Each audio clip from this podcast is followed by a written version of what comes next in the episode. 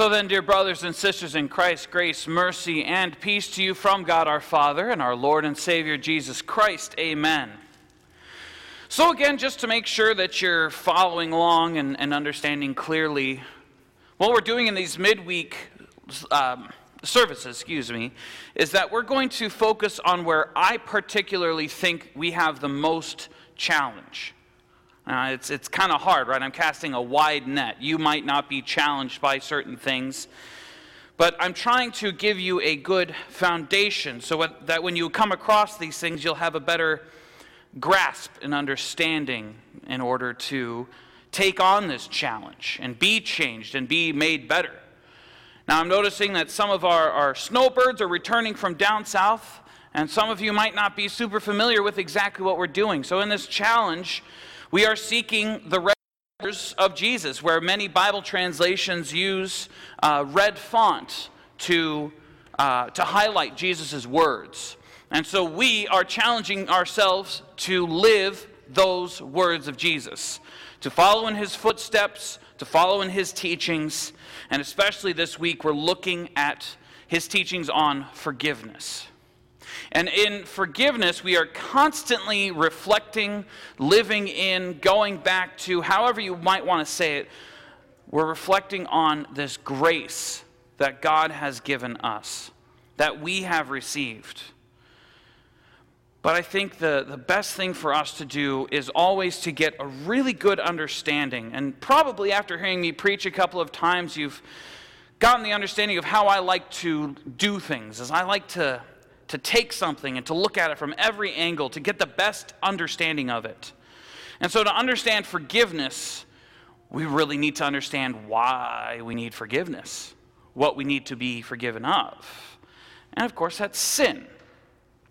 So, how do we best understand sin? And a lot of times uh, we might think of it as it's just the bad stuff we do, right? Oh, I don't murder people, I don't steal, I haven't committed adultery, I'm doing pretty good at this not sinning thing. But as I keep studying and, and growing myself, I keep coming back that sin is really where we seek to replace God, where we go into the face of God and say that you're not in charge, I'm in charge. I'm in charge of my own life. I'm in charge of others. I'm in charge of truth. I'm in charge of my sexuality. I'm in charge of this. I'm in charge of that. I'm in charge of everything, not you. If we reflect on, on the story from Genesis chapter 3, this is what they're doing. They are seizing truth for themselves apart from God. As we look further and further at sin, it's where we are replacing God. We murder because we say we're in charge of life. We steal because we say we are the ones who get to determine who gets what. So, this is why those 10 commandments of Exodus chapter 20 are still so important to us. They're still so valid to us. Because really, sin at its very core is constantly and consistently breaking the first commandment. Where God says, don't have any other gods, we say, well, why not? I see gods in all the things that I have, in my money, in myself. But then we, we hear God's word, we, we hear and are shown our own sin, and we reflect and go, well, what do we do? Because I now can see and notice that there is this brokenness in me. And Moses and the prophets of old have all said, we need a new heart. We need an internal change. And in our modern words, in our modern world, we would say that we need to change our minds. And regardless of how you put it, we need change. Which is why, when we turn to the Gospels, this is the first thing that Jesus says. His beginning sermon is repent. And what does repent mean? Very simply put, repent means change. And when Jesus says repent, he says change because the kingdom of God is here, the kingdom of heaven is at hand. Change, turn from these old ways, come back to God because God is here to welcome you in. But yet, the problem that many of us have is it's not here in any way that we would expect, right? This is some strange homeless guy who is doing miraculous things and saying miraculous things and, and doing all these amazing things, but he says that the Son of Man himself has no place to lay his head. He has no home. He wanders, he teaches. This is a guy who hangs out with the worst of the worst. Probably just, I don't know. There's, it's so strange. Every, everything we look at Jesus, he is this oddity. Not at all like we would expect the kingdom of God to be, but yet the kingdom of God is here in fullness and in completeness and especially in perfection in the person of Jesus Christ. Because God is here to save sinners to, say, to save all those people who have constantly said, I don't need you, God. I can do this on my own. Jesus is here to, in a very holy and loving way, smack you upside the head and say, Stop it. Change. Turn from these evil ways. Turn back to God, knowing that He is Master and Lord of all. And the miraculous and beautiful change that we see is that we are changed from death to life. We are from damned to redeemed because the kingdom of heaven is here. And the challenge for us is then to live in this grace. We love the cross. As I so often remark, the cross is everywhere.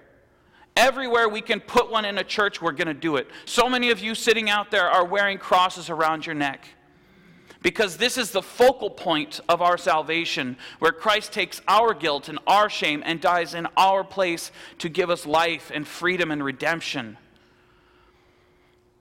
But how do we live in that grace?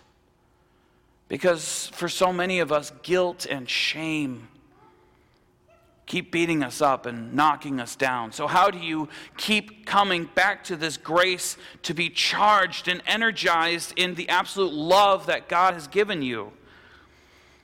And so, in order to seek a fuller understanding of that, we need to understand judgment. So often throughout Scripture, the writers have used courtroom language. Satan is not a name, it's a title. He is the prosecutor, basically. He is the one who accuses. All of our, our huge theological terms like justification, these, this is courtroom language. God as Father is judge, and he stands behind his, his mighty throne judging the wicked and the righteous. And what Christ has done is taken our place.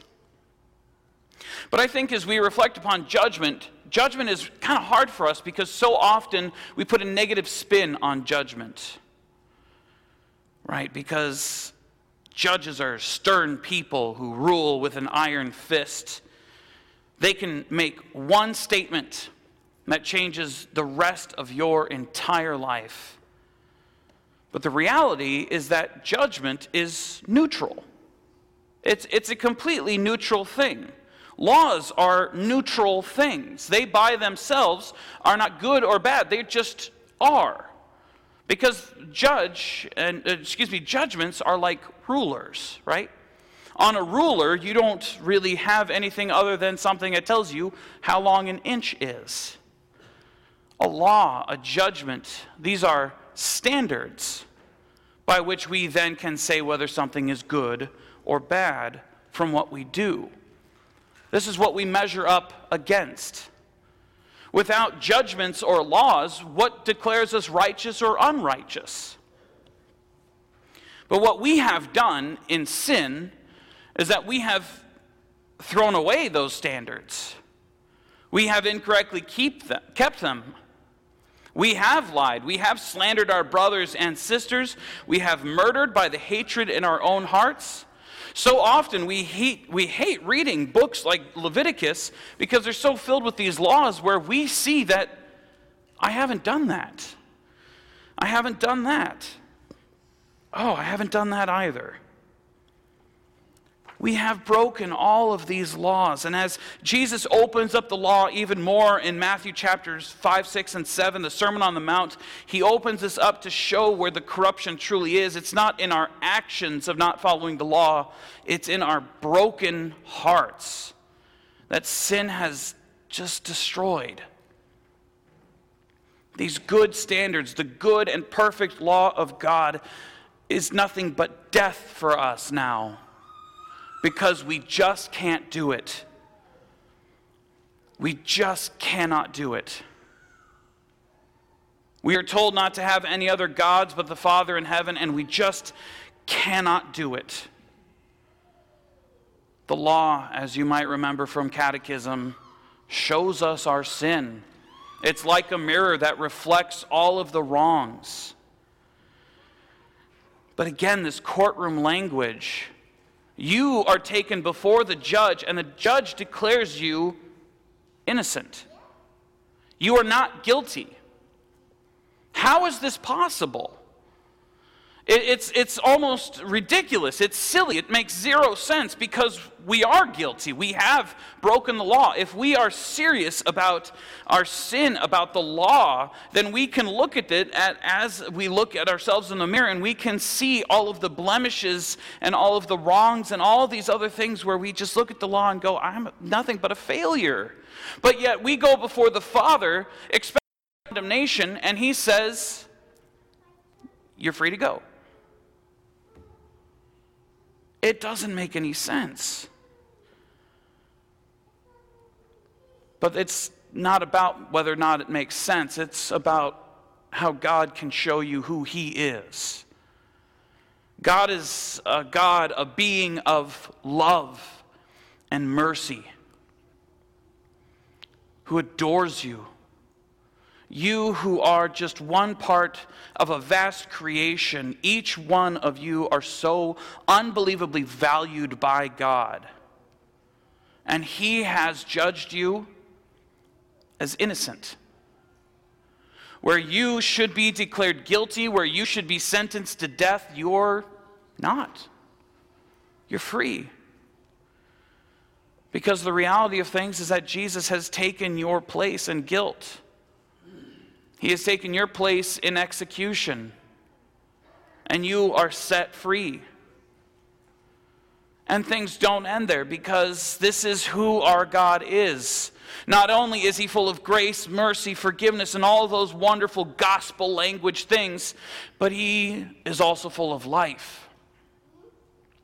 Because Jesus' grave is found vacant, it's empty. There's no corpse there, there's no rotting bones, there's nothing. There's just some cloth that he took off and laid back down because he's risen. He is alive. And because he lives, we will live. Because he was declared guilty and we were declared innocent, there is life. And again, it doesn't make sense. But as St. Paul himself has said, the cross and all of this stuff is foolishness.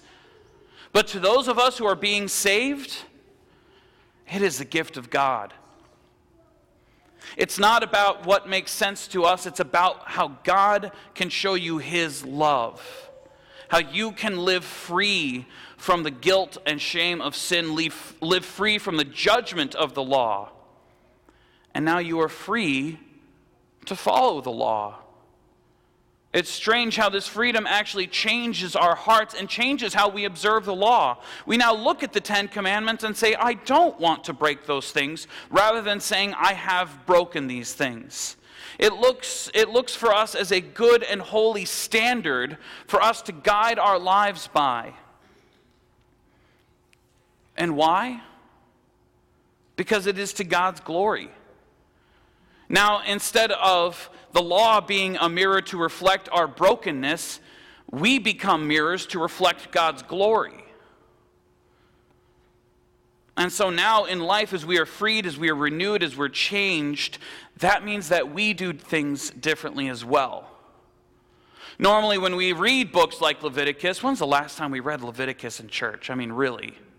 We don't like it because it's hard to read, because it just shows us our sin. But yet, now, today, knowing the fullness of God's grace, we hear, You shall love your neighbor as yourself. And we're like, Yeah, I want to do that. I do want to love my neighbor. I don't want to show partiality. I do want to judge in righteousness. I, I don't want to hate my brother in my heart. I do want to reason frankly. We look at these books like Leviticus, and it turns now from judgment, uh, negative judgments against us, to how we can judge our own lives, how we can rule and guide ourselves as we walk as God's children. And what's interesting about these things is there are many laws in Leviticus we don't follow. We don't do sacrifices on this altar. I don't know if you've noticed that. Hopefully, you have. But we don't do sacrifices. So, why aren't we following all of Leviticus? Well, it's because these very same things, it's from the Sermon on the Mount. It's from when Jesus is tested by somebody who seems to know the law and wants to justify himself. What do I have to do to inherit eternal life? And Jesus replies, Love God and love your neighbor. But then that doesn't mean complete freedom, right? That because we have been redeemed by Jesus, that doesn't mean that we can just go out and sleep with whoever we want, kill whoever we want, take whatever we want. That's not how this works. James, which is a book specifically for Christians walking in the faith, has serious warnings for us to be humble before God, to be very humble before God. Matthew has more warnings for us to watch out for our own faults instead of looking at other for theirs faults. Judge not, or you will be judged. And we kind of think, well, what do you mean, Jesus? Don't we get to do this? Like, you, you've set us free. Can't we do that again? It's a little bit different. Because if I condemn a brother or a sister, what am I doing? I'm replacing God and I'm breaking the first commandment, and it's back to square one. But if I fall in line with God in His judgments, I am just walking with God, right? So it's the sort of thing as we cannot declare something not a sin when God has declared it a sin, right? Our judgment is to fall in line with what God has already declared. Paul brings this up in, uh, to Timothy in 2 Timothy 3.16. Many of you probably know this one very well from confirmation. Scripture is God breathed. But we forget the rest of it. Scripture is profitable for teaching, for reproof, for correction, and for training in righteousness. Teaching, reproof, correction, and training. These are all judgment words.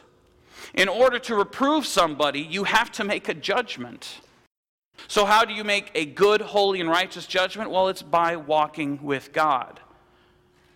Right? It's not seeking to replace Him, but it's relying on Him and His authority, saying, These are the set standards that I have to judge based off of, and now I'm looking at you to make that proper judgment. And as we look at Matthew chapter 7, we're not doing this without first seriously looking at ourselves. We are not judging until we have stopped and looked at ourselves. So here's the challenge is to follow up in that judgment.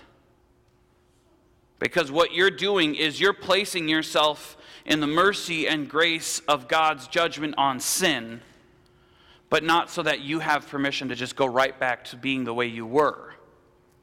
Rather, it is this transformation that God has given you to set you free.